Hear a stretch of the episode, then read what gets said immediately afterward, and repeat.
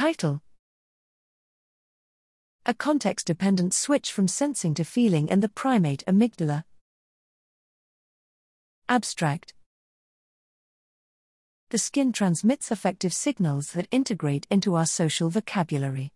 As the socio affective aspects of touch are lightly processed in the amygdala, we compared neural responses to social grooming and gentle airflow recorded from the amygdala and the primary somatosensory cortex of non human primates.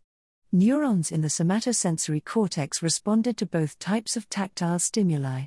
In the amygdala, however, neurons did not respond to individual grooming sweeps even though grooming elicited autonomic states indicative of positive affect.